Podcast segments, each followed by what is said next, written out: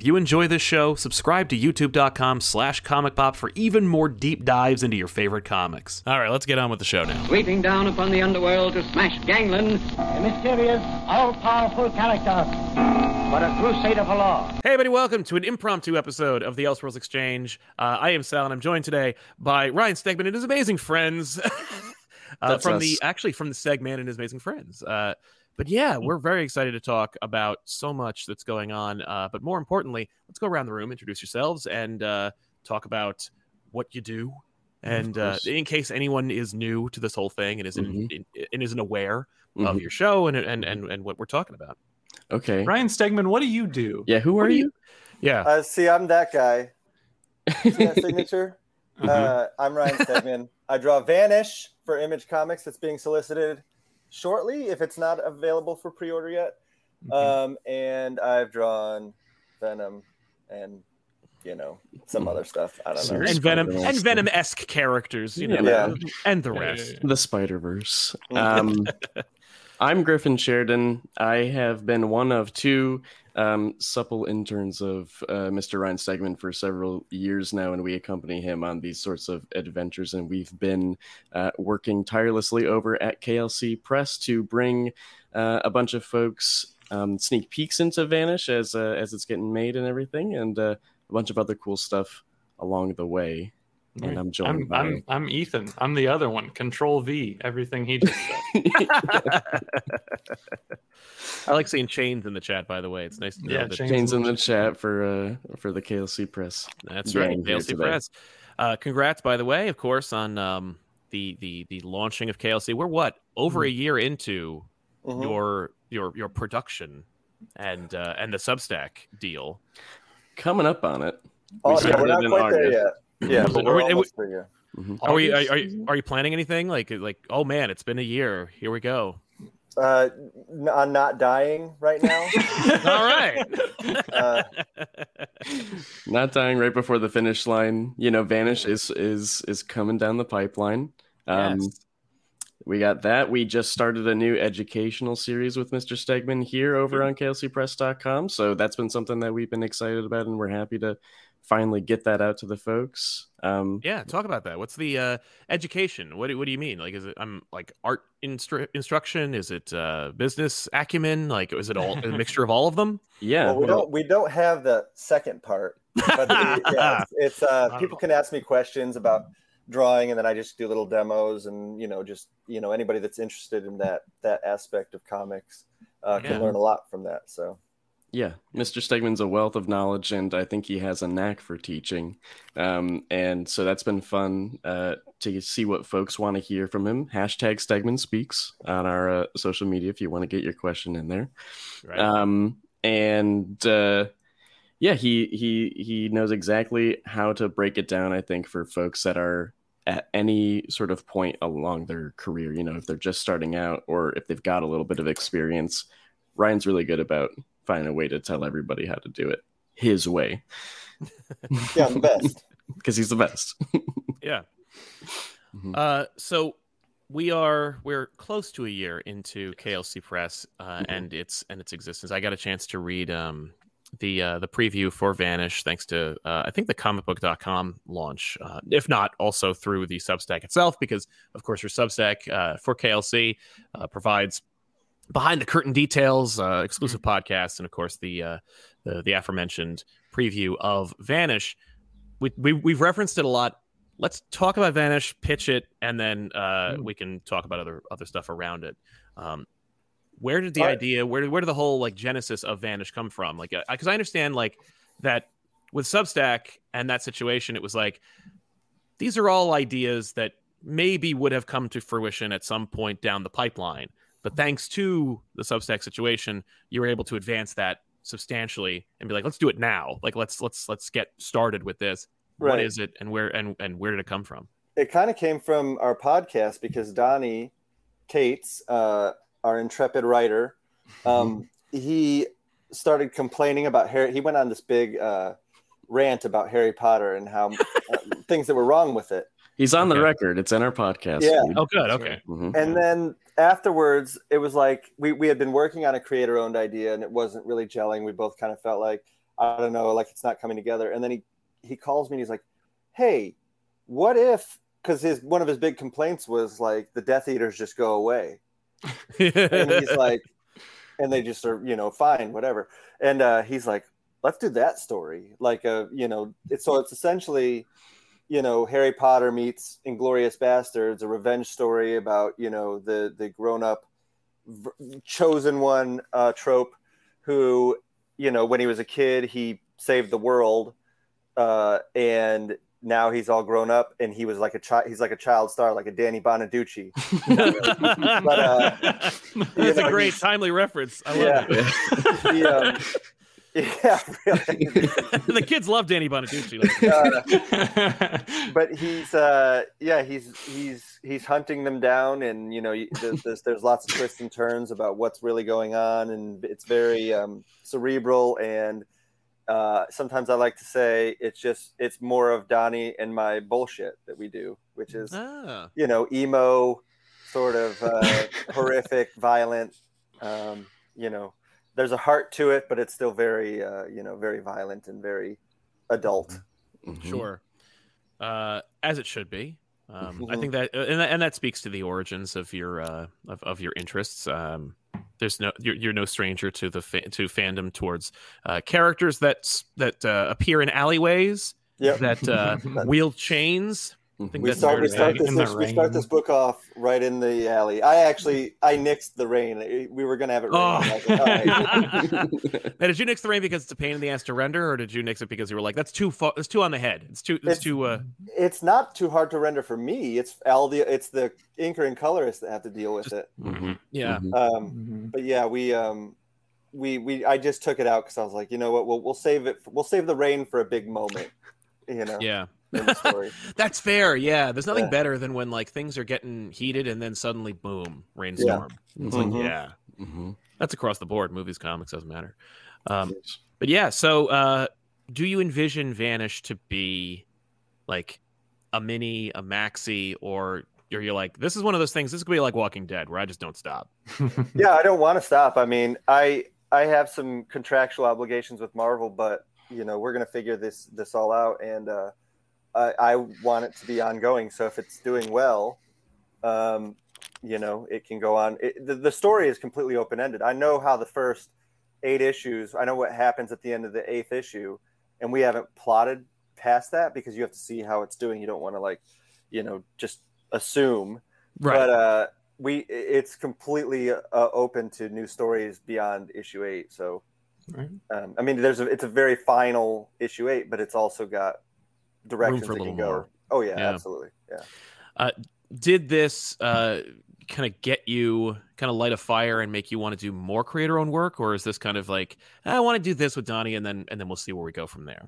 Oh, I mean, I was just talking. I mean, I love it. I love doing stuff. You know, I mean, it's been a slow process because there's a lot more moving parts. There's, you know, you're kind of running a small business essentially. Yeah. So there's, you know, all of a sudden I have like meetings and, you know, stuff that I don't normally have to do. My favorite, you know, the thing I want to do is draw. So there are things that kind of get in the way, but I think that once the book starts coming out and the machine is moving, I don't think that I'll have to do as much of that stuff. So, you know, I think that it's super gratifying, and I would love to do it forever. Cool. Oh, go ahead. Ryan's got a nice little idea in his back pocket that Ethan and I are aware of, that we're very excited about. Oh, Ryan's got ideas. Oh, Ryan's an idea. Ryan's an idea, man. So. I do have. I think that I'm not going to say much about it, but I do have another Image project that I am co-writing and having a friend draw. That it, you know, it will be coming out. We haven't set a release date yet, but I mean, it's happening. The first issue is pretty much done, and you know. So we're rolling on that too, and that'll be a big announcement when we can talk about it.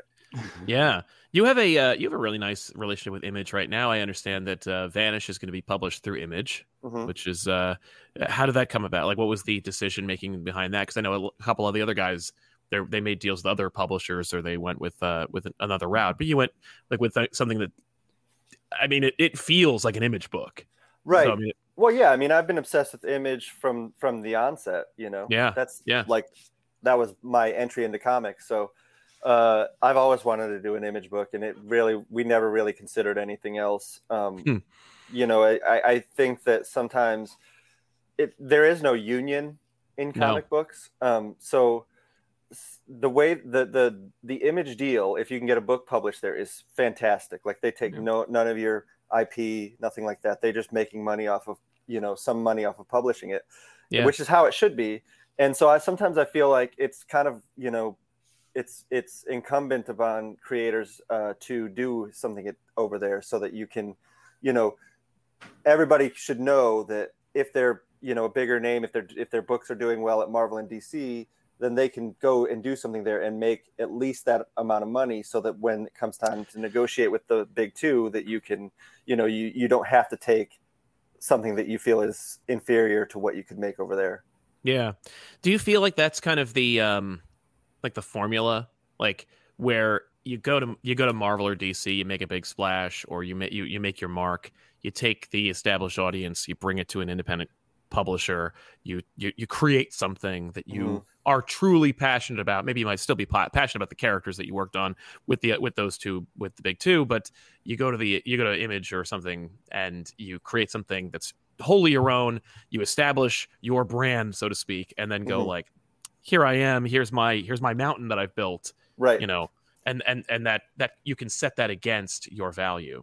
Yeah, absolutely. And I think that it's, you know, it's almost like your retirement plan. Like, you have to try something like that, because, you know, the Marvel and DC stuff comes out, but unless you do the Dark Knight, where they just keep printing it, you're not going to make money off of it forever. Like Superior Spider-Man, for a long time I got good royalties, but I don't really get royalties from that anymore. We've all kind of moved past Superior Spider-Man at this point. So, you know, those have a shelf life, but if you do something at Image, you can, you know, sell that forever. And, you know, I mean, the amount of money that, you know, Spawn being, what was it, 300 issues? Yeah. The amount that's just generating over and over and over is nuts. So now in the case of Image, where they publish your book, but they're on the hook, or rather, like, it's really you reap the whirlwind when it comes to whether it succeeds or fails. When it comes to maintaining you in print, do you have any say in maintaining a book's shelf life, so to speak, or does Image kind of determine that? You can print it as, you know, in as many different ways as you want. You know, you see that with Kirkman, how he has different compendiums and all of that type of stuff. So, like, I think that something that would be cool is to, like, create multiple IPs that then, you know, you can even, like, package those together into, like, you know, the Ryan Stegman collection, you know, or something. Yeah, like, and there's all kinds of stuff that you can do. I mean, I could technically even do something at Image and kickstart a version. You know, they have no say in any of that. They wouldn't even, you know, they don't mind that. That's good marketing for your book. So really, they don't, you know, at any point you can pull your book away from them, and I mean, it's really the most creator friendly deal that you could possibly imagine. Yeah, I remember the days of when Jeff Smith's Bone was being published through Cartoon Books, which I think was his imprint, where it's his publisher. And then I think he just needed a break, and so Image published Bone for like a span, and then after that span, that he was like, I needed Image to help me with this period. And then when he didn't need them anymore, he was like, all right, well, back to Cartoon Books. Like that was, you know, it was just this really weird nebulous period where it's like, well, as long as Phone Bone appears in this Gen 13 comic book, then I think we're okay. I remember that issue. I'm making a very specific reference.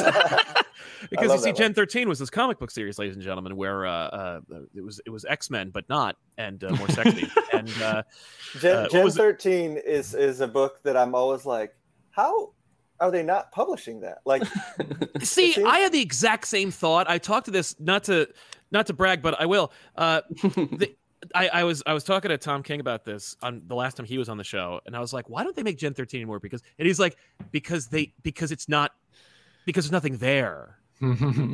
Like, somebody could find the thing, right? Yeah. No, I mean, like, I think Gen 13 has legs, and not just 8-foot long ones attached to a woman with huge boobs. Like, I genuinely think that, like, Gen 13 is like an idea. Yeah. And I'm shocked that DC hasn't just thoroughly exploited it. I think they've tried a couple times and it's kind of failed, but I always feel like Yeah, you really need the right creative team, and you need somebody to find the angle. But I think that somebody could. I think so. I mean, you got Jim Lee there. You know, yeah, we'll do it. It's time to bust out our Gen 13 pitch. Yeah. We have a, our Google Drive. We blindsided you, Sal. This was all just so we could do our Gen 13 pitch live. Okay, here we go. Gen 14. Like, but the point was that when Gen 13 hit 13 issues, they did like an 8-issue mini series that happened. So it was like Gen 13 A, B, C, D. I think it was like 4 issues where. And it was very self-referential. There were like Wizard Magazine references in it. Like Garib Shamus appeared in the book, and they were looking for this like variant independent stuff that Beam was in there. And because at that time also Turtles were being published by Image Comics. Right? Oh yeah, I remember that because Campbell was like one of my favorite artists. Yeah, and I can still see the Ninja Turtles eating the pizza at the beginning of the Yellow Brick Road. That opens the issue. Mm-hmm. Amazing. Yeah, there's also like a huge. They get dumped on by a huge pile of unsold Turtles merchandise. Yeah. Ladies and gentlemen, if you're interested in Gen 13, go to any dollar bin and you'll be able to get the entire run without any trouble. Yeah, no issues there. Yeah. Did you pick up that like, I don't know, it was like a Wildstorm look back book that they made, like I think it was like the 30th anniversary of Wildstorm that DC put out, where that was like new Jim Lee art and like a fully new Gen 13 story, like a new issue that was drawn by Campbell, and it like I bought it for that. I was like, all right, let's see where they're up to, and I'm like, okay, yeah, this did not age well. That's probably true. I reread it. I bought the big compendium recently, and I was like, oh, this is insane. Yeah. Oh no. DC put out like a collection of like I think like the first miniseries and like I think the first 2 issues of like the new run, and it's a gorgeous book. Mm-hmm. Oh yeah. Nothing looked like that on the shelf. And I the other thing that's most frustrating is that like when you look at like the behind the scenes stuff about like the pre-orders for the first issue, and it was like 2 or 3 million pre-orders for the first issue, and it's like, what a world. Yeah, what a world. Yeah. That's insane. That's what like, Vanish is probably going to do, though. So I think so. 2 or 3 million. Yeah, yeah. Wait, I don't want to get ahead of myself, but maybe 2.5 million. Yeah, pre-orders in the first issue, and then it'll only go up. Mm-hmm. And then we can buy our Lamborghinis and everything, like the old days of Image. Absolutely. We got a couple of folks because is it confirmed, Ryan? Is it on the cover of previews? Oh yeah, it's gonna. Yeah, the newest issue of previews will. I don't know if that's when that's out, but that'll be the cover. Is Vanish. You got folks seeking out that issue of previews specifically. So if that's any indicator to people's interest in picking it up, I think I need that issue of previews. I can't wait. That was a big thing. Like we kind of could have done it a couple months ago because we've had stuff done, but then we were like, we're ready, and they were like.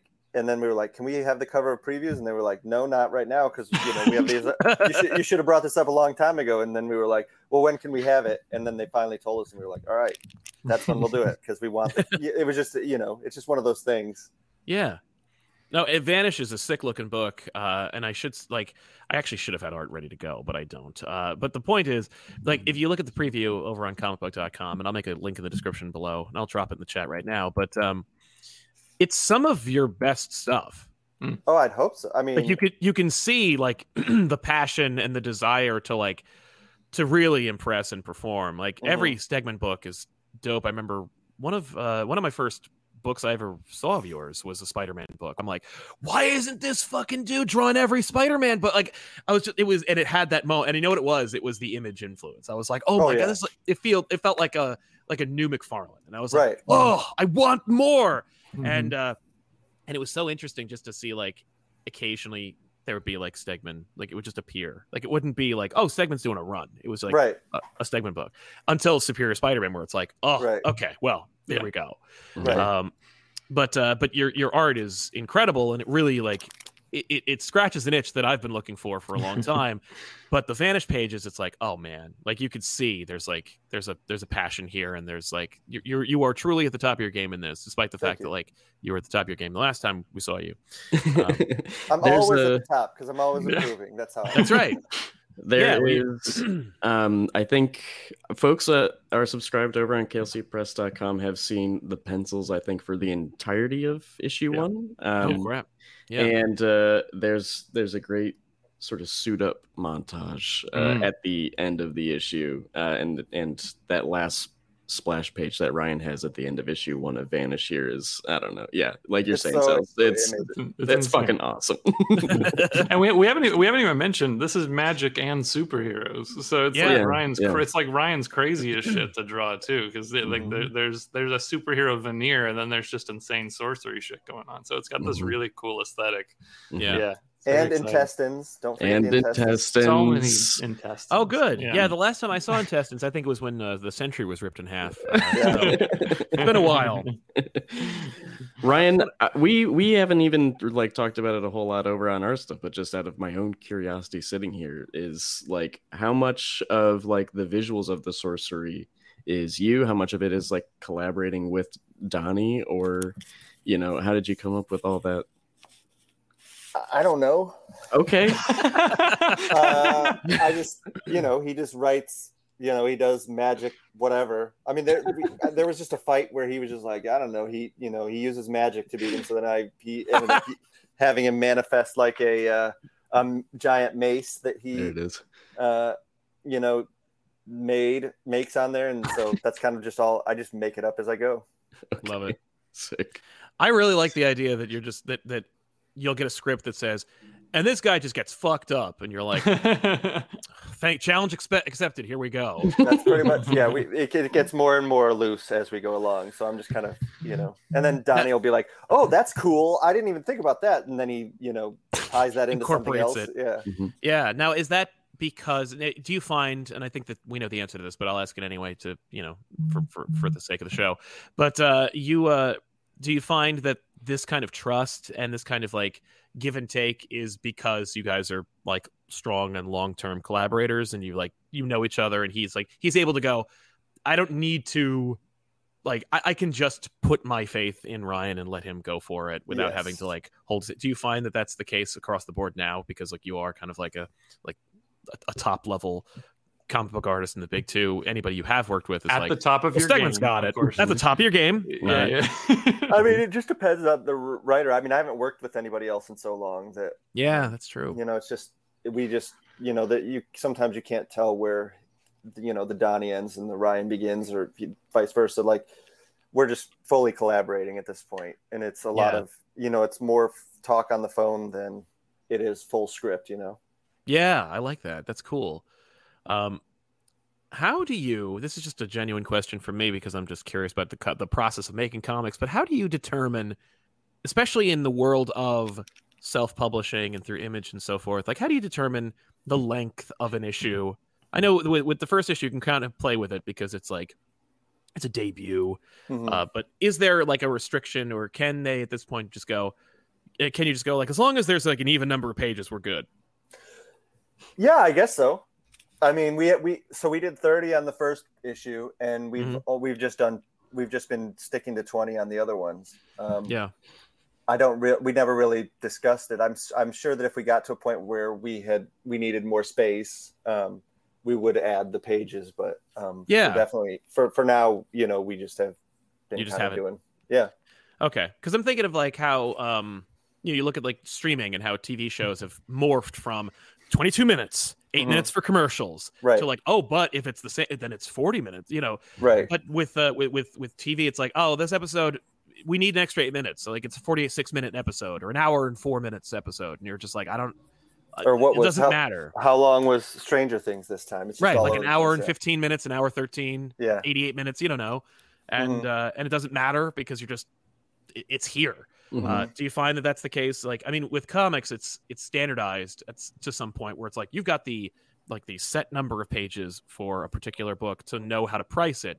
But with Substack, I mean, it's your book. You can you went with Image because like Image was like freeing and because you wanted to work with them. But like the reality is, you could have made the episode or the issue, you know, like 61 pages. Like it didn't matter, right?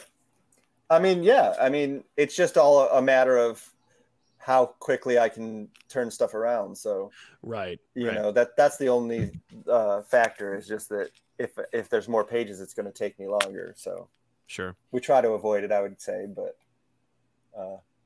you know, maybe we'll actually cut the pages down to about 5 per issue. Hey, well, just as long as there's 88 variant covers, I think you'll be okay. Yeah, Ryan, you'd originally said maybe a director's cut sort of situation for issue 1. Is that something you guys are still kicking around? Or oh, for sure. I mean, whether we do it through Image or we do a Kickstarter or something like that, that's something I personally was always super interested in growing up, like seeing that type of stuff. So yeah, you know, we'll give everybody, you know, all kinds of versions of it. Mm-hmm. I mean, just seeing JP's inks without color is incredible. Mm-hmm. So yeah, you absolutely know, maybe an artist edition. I don't know. Oh, yeah. I feel like only the colors is something really special to Vanish, because we've seen, you know, mm-hmm. You know, all your Marvel stuff, of course, mm-hmm. but Sonya over on Vanish is bringing like a whole new sort of flavor, I feel like, to your pencils and JP's inks and everything. And for folks who have been following Ryan and Donnie, I think it's a really interesting sort of like switch up. And yeah. Ryan, yeah, that palette she's found for the world, yeah, with the sorcery and everything does bring, yeah, so much new stuff out of your work. Yeah. Well, Sonya is somebody that I was pursuing to work with again since I worked with her on Renew Your Vows. Mm-hmm. Yeah. So I mean, every project that I've done, I've asked Sonya to do it, and for a while she just wasn't. She had gone and she was working for Marvel Studios, and she wasn't doing stuff in comics, and then it just worked out where I emailed her about this, and she was kind of like, I don't know, and then I was like, well, what if I give you a buttload of money? And then she was like, okay, you know, and now we're like, you know, we're going to be doing a lot of stuff together, so it's been going that's well. Awesome. Yeah, it's awesome. She's great. Yeah. I mean, she's a color. There's colorists that are, you know, they can do really flashy stuff, but they don't necessarily pay attention to story. And so, like, you know, you have to kind of work with them on that. There's some colorists who will turn in stuff that, like, at the last minute, and so some of the pages don't look as good as they should. Yeah. But she, you know, that never happens with her. She's, you know, always on top of everything. The pages, every page is of the same quality as every other page, and she wants the script. She wants to read the script. She wants to know, you know, exactly what's going on, so she can sort of make determinations on how she colors it from that. So she's pretty much the perfect colorist. Aww. It's great. It's a powerful looking book. It's and the colors really reflect that. So good choice. Psycho Red in our chat mentioned, who do I need to bother to get a Vanish action figure? The design is incredible and I need it. Mm-hmm. Is that something? I mean, obviously you've been thinking about action figures. Oh yeah, we talked to we talked to Todd a little bit about it, and his thing was kind of, we could commission action figures right now, yeah, from him, but he was just saying, let it come out, let it become a big deal. Give it time, and then you can actually, like, you know, do a line of action figures and, you know, sell the shit out of them. You know, his advice was not to rush into it until you know, the book's a massive hit, which it's going to be. Yeah, it's going to be. So more copies than X-Men. As usual, Todd. Whenever you have business advice from Todd, he's always right. So yes, we kind of are gonna, you know, wait and see, but hopefully it is a massive hit and we get to do that at some point. Yeah, no, I but that's exactly. He said in the question, he said the design is amazing. Well, I'll be honest. When I designed the character, all I was thinking about was that action figure. It's like, I want that action figure. So. Oh yeah. Nice.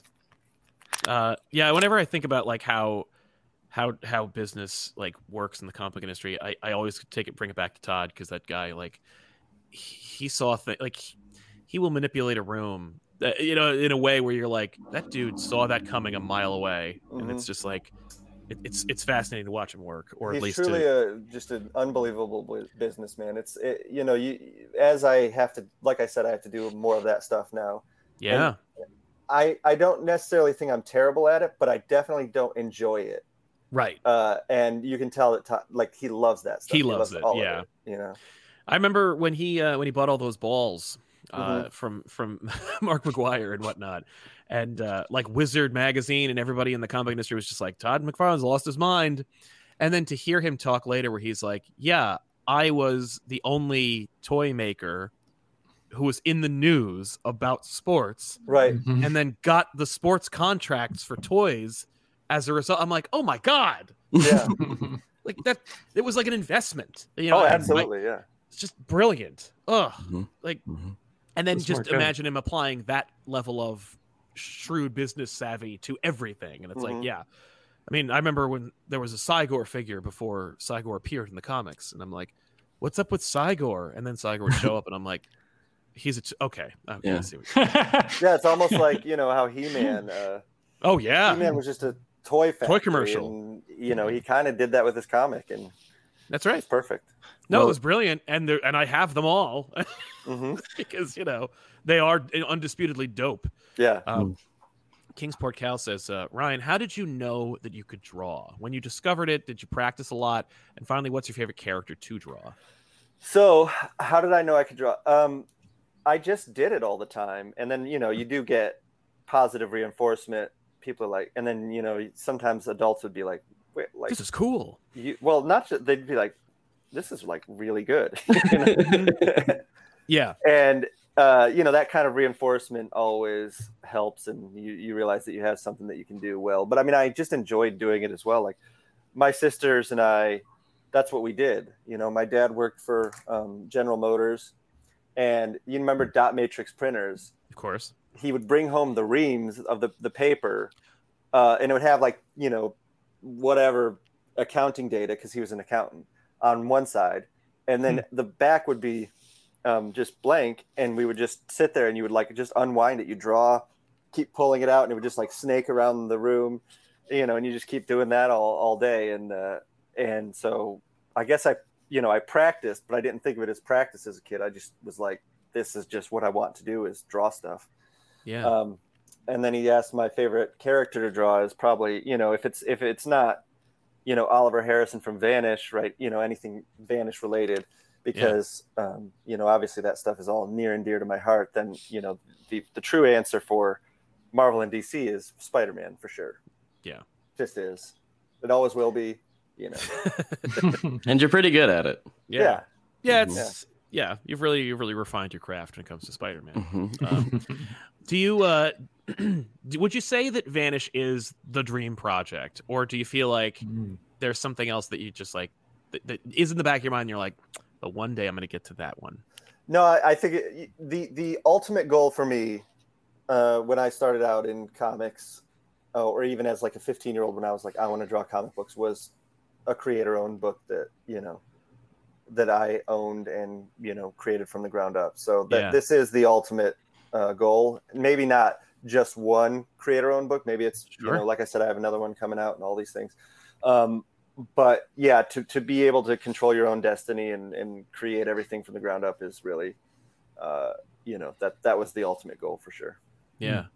I remember last time we talked about how you were really influenced by the Image Revolution and the like, just this like kind of dreamlike existence of, you know, like each of these artists breaking out, doing their own thing, and then developing their own studios. And just like doing whatever they want, and like getting to like bring in whoever and do and just work on these fabulous projects that never came out or took like 8 months to come out. But do you feel like you're getting to that point, like where it's like, hey, this is or yeah, like is that still a thing that you're like, I really want to do that? No, I don't want to. Okay, like I've started to. I mean, we did a live stream with Todd, and he kept saying, you know, the truth is, I just want to make art. He likes he loves business and all that stuff, but he loves drawing, he loves inking, he loves, you know, making toys and all that stuff, like the actual art of it. I was really actually kind of surprised how much he mentioned it, because he doesn't get to do it much. But you see. Like Jim Lee, he had Wildstorm, and I think at some point he was like, I just want to draw comic books, you know? Mm. And I think all these, I just was talking to Steve McNiven about this at a show, where he said at some point he started a studio, and, you know, he had young guys in there, and he was just like, in the end, I was just like, my favorite thing to do is draw comics. And that's what kind of, I think that we all come back to now. Yeah. Obviously the amount of money they were generating would be worth it. Sure. But I would just like to make comic books in my basement, you know, I'm home, I'm with my kids, my wife. And, just, that's my happy place. So yeah, that's the end anything game. That starts to get in the way of it, I really find myself getting frustrated with. Yeah, you pull back from. Yeah. JPug asked, what are some of your favorite variant covers that you've done? He references your Dark Ages #4 cover with Miles and Venom and Carnage. Big fan of all of your work. Well, we talked about like how I feel like I'm always, the next thing that I'm doing is the best thing that I've done. I mean, not always that, but like recent things I feel like are the best things that I've done. So I do love some of those Dark Ages covers. I really like the Vision one was super cool. Oh yeah. And I'm a big fan of my own Miracle Man variant that I did with Venom. I love that one. Yeah. I've done one. I can just say it's a Miles Morales image that hasn't been shown yet that I'm really proud of. I maybe did a Mandalorian one. I don't know. That's pretty cool. So lots of stuff coming up that hasn't come out yet. But yeah, I really, you know, the stuff that I've been doing lately, I feel like I've really kind of found my groove. And yeah, you know, I've been doing so many covers for Marvel right now. True. Should we talk about the Miracle Man elephant in the room? Sure. The fact that you know, Miracle Man is coming back to comics in its own way, and you do this dope Miracle Man variant cover with Venom attacking Miracle Man, which is like an image that I don't think anyone ever thought they were ever going to see. Yeah. But if they were going to see it, I'm glad that it's a Stegman image. Yeah, that was a super fun thing to be. You know, when they offered me Miracle Man, because at first, you know, I love Miracle Man. Yeah, and they offered it. And I was like, Miracle Man and Venom, like, is this going to be too silly?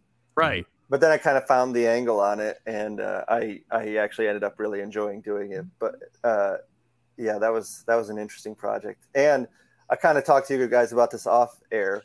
Exactly. I will say, I was announced on this Miracle Man 0 issue. That's not necessarily true. I did not. I was caught a little blindsided by that. I don't have, you know, but I actually told them, I was like, but I would like to do something with that. So yeah, you know, hopefully that works out. But has that ever happened before? Yeah. Yeah. I've even been listed. There was an issue of Inhuman that Pepe Larraz drew where I was just fully credited as the artist, and I was like, no. I mean, there's worse artists to, you know, get the credit for. It's true. Like in the book, or just like a solicitation? Oh, the cover. Yeah. Oh my God. Wow. Like, oh no. Very good. I felt so bad for Pepe, but that's great. Yeah, I mean, it's comics are produced at a breakneck speed. Yeah. And I think that these things, you know, you could get frustrated about them, but they're really a little bit of part of the charm of comic books. They just keep happening very quickly, you know? Yeah. And so, you know, this one came out and kind of, like I said, hopefully I end up in it, you know, but right. I was not aware of it. Yeah, but it was actually pretty funny. Yeah. I'm going to pull that up because it's just too cool. Very good. God. Very good. And, I love the idea of like, Miracle Man on the outside of a comic book page. That's great. And just kind of like yeah. Well, you got to be meta when it's Miracle Man, right? Exactly. And there's so much story, and like this is not a story. There's nothing happening here, but it's telling a story. Yeah. That I kind of want to read now. Who did colors on that, Ryan? Frank Martin. Yeah, it looks good stuff. It's very good. It's one of his better ones too. Yeah. It's really cool. Speaking of some Marvel stuff, Ryan, you sent me and Ethan a pitch. Are you allowed to? Do you want to talk about that at all? I mean, you've talked about it on your social media. No. Yeah, I have a pitch in, but I mean that doesn't mean it's going to happen. But no, sure, yeah. But I mean, to generate the hype. I don't want to say too much about it, but people did see it on my social media, and then it kind of did catch Marvel's eye as something they might be interested in. So I've fleshed it out some more, and hopefully that goes. But we'll see. God, you have so many irons in the fire, Ryan. I know. There's not even enough room for all the irons. Maybe this is why I wake up feeling like I'm choking all the time. That might be it. Oh, that's an incubus, actually, Ryan. Yeah, get that checked out. I learned about those from Nathan for you. So, on a scale of 1 to Morbius, how much did you guys enjoy the Morbius movie? I never saw the Morbius movie. I refuse. Let's go. Me too. Ethan and I watched it by completely legal means. Good. Yes, that's the best way to do it. You paid a lot of money to see it. Yep. I feel like we talked about Morbius so much in the lead up to Morbius. Well, you did. You had like a whole Jared Leto section on your show. Yeah, let's go Leto. But Ryan just never wanted to hear about it again. I love how much he didn't like it. It was so great to watch. You're like, okay, let's talk about Leto, and he's like, okay. I think that's been like the punchline we knew has been coming for the Let's Go Leto running gag the whole time, was that when Morbius finally came out, we knew Ryan wasn't going to give a shit about it. Yeah. So we didn't, however, know that everyone in the world would start making Morbius jokes. Yeah, no. It was sort of shocking that it became the big punchline, which is crazy because the movie is not that interesting. It's blissfully short, I will say. It's very short. I would almost prefer. Oh, you haven't seen it either, Sal? No, I would never. I mean, it's incredible. I don't like to pay for things I don't want to see in the world. Us neither. Yeah, but I also I value my time more than money, so I true. I'm not going to spend time watching a Morbius movie. Correct. That's the correct answer, Sal. Right? That is to say that we loved it. It was fantastic. Oh, naturally, yeah. So Sony, Leah, if you're listening, Morbius 2 Morbin time. Let's get that rolling. Well, now we got to get our Craven bit going. Yeah, I'm craving some Craven. Craving some Craven. All right. Well, I guess we got to buy that off you, because it's pretty perfect. Man. Yeah. No, that's not working out. But they don't know. Madam Web also can't wait for that. Dude. So Ryan, I'm gonna hit you with a couple of Wizard Magazine born questions from the interviews from the back, because I love those questions, and they did all the work for me about 30 years ago. So now I can just reap the whirlwind. So I love Wizard. Yeah, I do. But what's your favorite comic of all time, if you could think of one? To read would be the anatomy lesson from Swamp Thing, Saga of the Swamp Thing. Yeah, I've read that so many times. It's so good. And then the most important one to me is probably Spawn 46 or 47, whichever one it is. It's Capullo. That was the one that I bought that issue, and I was like, this is what I want to do with my life, was draw comic books.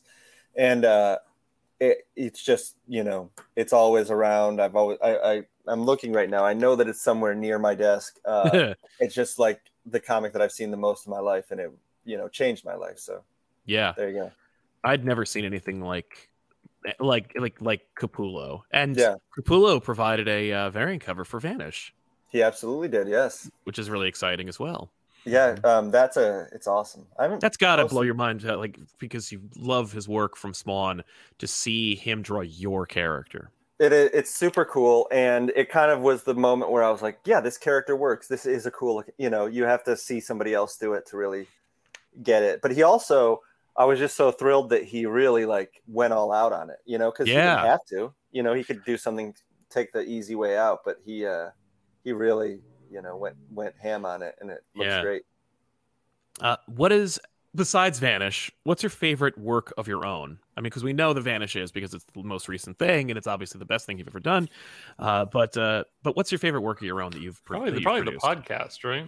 Yeah, probably the podcast. Every day you're like, are we doing another episode? Yeah, please. Can I be somewhere? I would say, I mean, I'm still super proud of Superior Spider-Man. I really enjoy the first issue of Absolute Carnage. I think that I went all out on that, and then the last issue of King in Black. So those are all my favorites, I would say.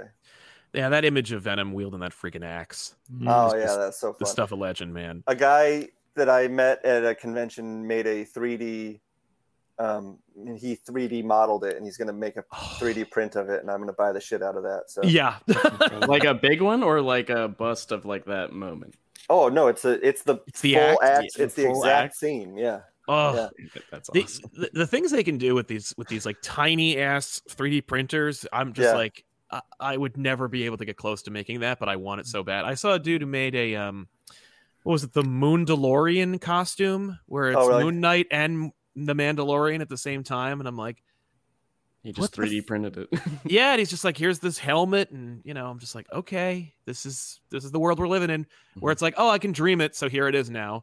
As long as I have like enough crazy glue and patience, it's gonna happen. Sure. Yeah, I want that. I've seen There's a booth at every convention where it's like you see these like things that you always imagined, but now are physically grabbable, and it's like Mjolnir and Stormbreaker and that Venomax. Once that gets out there and they can start vacuforming that shit, you can see that Venomax everywhere. Yeah, that'd be amazing. Which I would also like to buy, because holy crap! The only thing is, it'd need to have like LEDs inside of it, because like it'd have to have like that glow. Listen, we got a Ryan Stegman Venom figure. We got a Null figure. It's a good time for Ryan Stegman. That's true. You got the Null figure. Yeah, finally. About time. I don't have one. Has anybody received them yet? I don't know if it's out yet. And I haven't really bought one, but you know, it exists, and that's the important thing. Is there a Null statue yet? We talked about this. There is not a Null statue. That same guy though did make a Null 3D print that I actually, you're reminding me, I need to get back to him because I'm going to buy it from him and put it up here somewhere. Yeah. It's just like, you know, every time you see Null, it's like that image of him on the throne. And I'm like, wwhere's the diamond statue of him on the throne? That's what this guy made. I mean, it's incredible looking. Yeah. What is a superpower that you would like to have? Flight, I guess. Or just like being able to teleport from one place to another. So you can just kind of go anywhere. That's my power too. That's so funny. At least you didn't make it sad. Most people who I ask the questions are like, I wish I could talk to the dead. And I'm like, Jesus, thank you. What was your favorite toy as a child? Oh, He-Man. Come on. No. Which He-Man? I think that the coolest thing was having Castle Grayskull. Oh, yeah. You know, that was like the most important thing in the world to me, but was it Mossman was one of my favorites, because he had the texture. And then there was Whiplash. Not Whiplash, the one that you would spin his body and then it would whip the other way around. Like he spun like in a I remember that character. I don't remember his name, but yes, I know exactly what you're talking about. And then so I was I had all the He-Man stuff, and then the I had my He-Man sword, which I got because I was using pacifiers for far too long. I was like 3 years old, and my parents told me if I got rid of my pacifiers, I could get the He-Man sword. And, they said my mom doesn't know what age I was, but she said she knows that I was using pacifiers too long, because I got home and I read the instructions and put the batteries in myself. So I have a very relevant prop for this. I'm going to step away for 2 seconds, because it's like there's no other situation where this will ever come up again. So hang on 1 second. All right. And now you're patterning your body after He-Man. Is that right? Yeah. You're on tonal, the Peloton. Going to get yourself a big sword. Not only did I grow up with that sword. That's the exact one? But yeah. Oh my God. I grew up with this sword as well. It's the New Adventures of He-Man sword from 1989. I found this at a garage sale 2 or 3 weeks ago. Oh my God. That's amazing. I got it for $1. Do you need my address? Right? Like, this thing. And of course, like, the batteries work. And. Oh, yeah. Like, you can fire it. and it has like motion in it. Wait. Wow. Oh my god. It's amazing, and it was made like 35 years ago. That's pretty sweet. And it still works. That's incredible. That is going to make noise the whole time now. Sorry. But yeah, I found that and the Batwing plane from the Kenner Batman line from 89. Yeah. Again, a $1. This lady was just like, I want it all out of my house. And I'm like, this is intact. Yeah. Take. And what is your favorite toy now that you're an adult? That's a good question. I do have a bunch of toys back here that you can't really see. I have a lot of the, but there's mostly statues. Yeah. I don't know. Does PlayStation count as a toy? Yeah, I think so. It's a game station. PlayStation. I mean, come on. Yeah. Did you get a PS5, Ryan? I did not. I'm not willing to work hard to get this system. Me neither. My wife, thankfully, was, so we have that. Very nice. Yeah. It was like this weird thing where like Sony was like, we're selling them now, you know, like get into a waiting room. And she was like, there's no way. Click the thing. And like she was third in line. Wow. Mm-hmm. So it was like no scalpers, no bullshit. Just purchased it directly from the manufacturer. And it worked out great. I will tell you, Spider-Man and amazing. Wolverine is coming down the pipeline. Oh, my. Sure. Yeah. In like 10 or 15 years. I can't wait to play it. But yeah. I did announce my. On the live stream, remember I announced my retirement from Elden Ring. Yeah. Oh, good for you. You did. I retired. I was too bad at it. I wasn't getting any better. And I refused to fight bosses 30 to 50 times just to beat them. So yeah. My wife is playing Elden Ring every day, and I'm just like, I don't understand you. Is she good at it? She I'm sure she would say she isn't, but I think she is. I mean, she's still playing it, like, right. And she isn't just playing the same thing over and over again because she keeps dying. So, like, I'm assuming she's good at it, right? But I don't know, man. The last time that you went trick or treating, what did you go as? Well, I mean, I go with my kids. Well, yeah, I go as a dad. Gross. Actually, I don't remember the last time I went. I do, like, I can remember costumes. I do remember, like, being a clown. My mom always wanted us to be clowns, which was annoying. Some people say you're still in that costume, Ryan. Can you get him out of here? Yeah. Let me just boot. I was definitely He-Man at some point. I did. Yeah. I am. Tomorrow is my birthday. I'm turning the big 4-1. Wow, happy birthday, man. And we are going to have a 90s party. So I do have like a 90s costume for that, meaning like wearing clothes that I would have worn in 1999. Right. So it'll be a shirt that says like the clowns talk to me and like Jinkos and. Oh, yeah. Yep. A hemp necklace for no good reason. Oh yes. Will you attach a chain to your wallet so that no one can steal it from you? I should do that. I'll have to wear a backwards fitted cap, and I need. I couldn't find clip-on hoop earrings, which is something I really needed. Yeah. Oh, that's awesome. I kind of want to. I remember like long after college being like, we should throw like a prom because I hated all the. I was at, but now I like these people, so we should do one. Right, it didn't happen, but like, yeah, it would be pretty cool. Maybe one of the we like talking about VIP events for the KLC Press subscribers and stuff. So maybe one of them is a 80s, 90s themed KLC Press event. If we ever can do like a really big meetup, we should make it a costume party of some sort for sure. Oh, absolutely, yes, that'd be fun. Like a big furry orgy, if you will. Yeah. Yes, perfect. You know what you should do is just crash a furry convention and that'll save some time. You just have a booth at like the Fur Fest.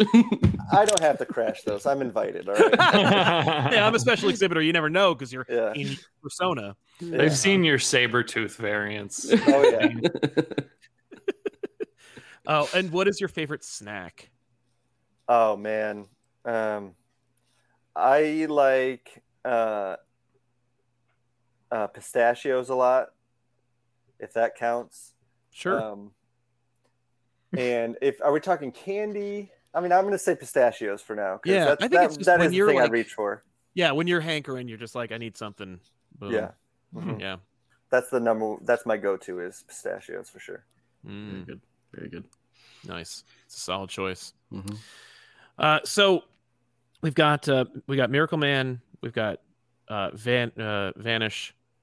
Is there anything? I mean, like obviously besides the pitches and the other thing, is there anything like coming out within the next few months that you want to like start people's excitement for?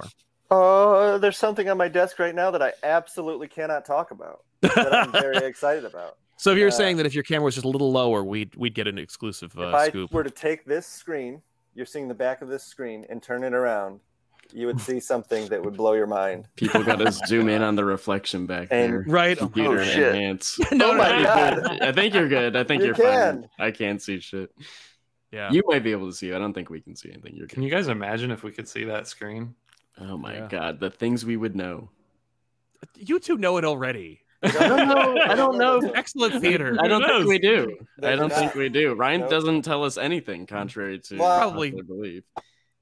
Oh no. Uh-oh. No. Oh, he got too nervous. That was Marvel. Marvel was like, get the fuck out of here. No. There he is. He's back. Okay. I just said, I did say something funny. I did say that we don't speak unless we're streaming, so that's kind of true. That's why they're here now. It's like you're like, we needed to coordinate emails and stuff. Yeah, and Ryan, we gotta talk to you after this. He just leaves. Oh man, well that's fantastic, man. I'm really excited for more.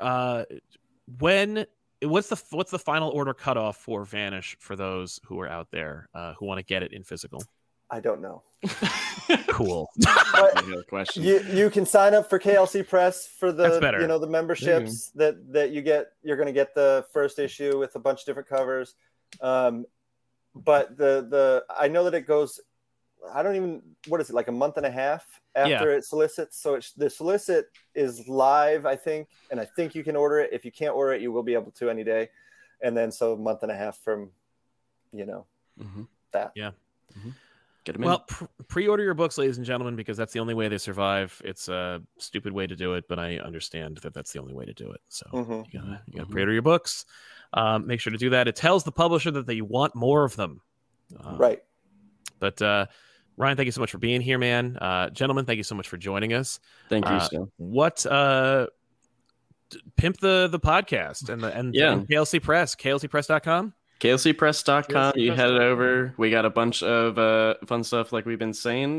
Ryan is doing Stegman Speaks, his edu series as we're calling it. So if you have a burning art question for Ryan Stegman, you can ask us on our social media with hashtag Stegman Speaks, and you will head over to klcpress.com to see that come to fruition. And of course your Vanish sneak peeks like he's talking about.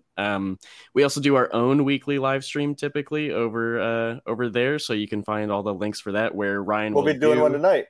We'll be doing one tonight, 6 p.m. EST. And speaking of, I was checking your live chat, Sal, and Justice Rice says, KLC, have Sal on a live stream, and we would love to anytime. I'd love to join you. Yeah, anytime, man. I mean, I'm free. You guys should be sending them the StreamYard links, but you guys don't do anything. Come on, man. Yeah, well, I'm just sitting here in a black void. I don't do anything. Ryan likes to do some sketches on stream. This Miles Morales is a piece from that. This Daredevil, and folks can sign up and enter to win those pieces. So, Griffin, can you hold those further away from the camera, please?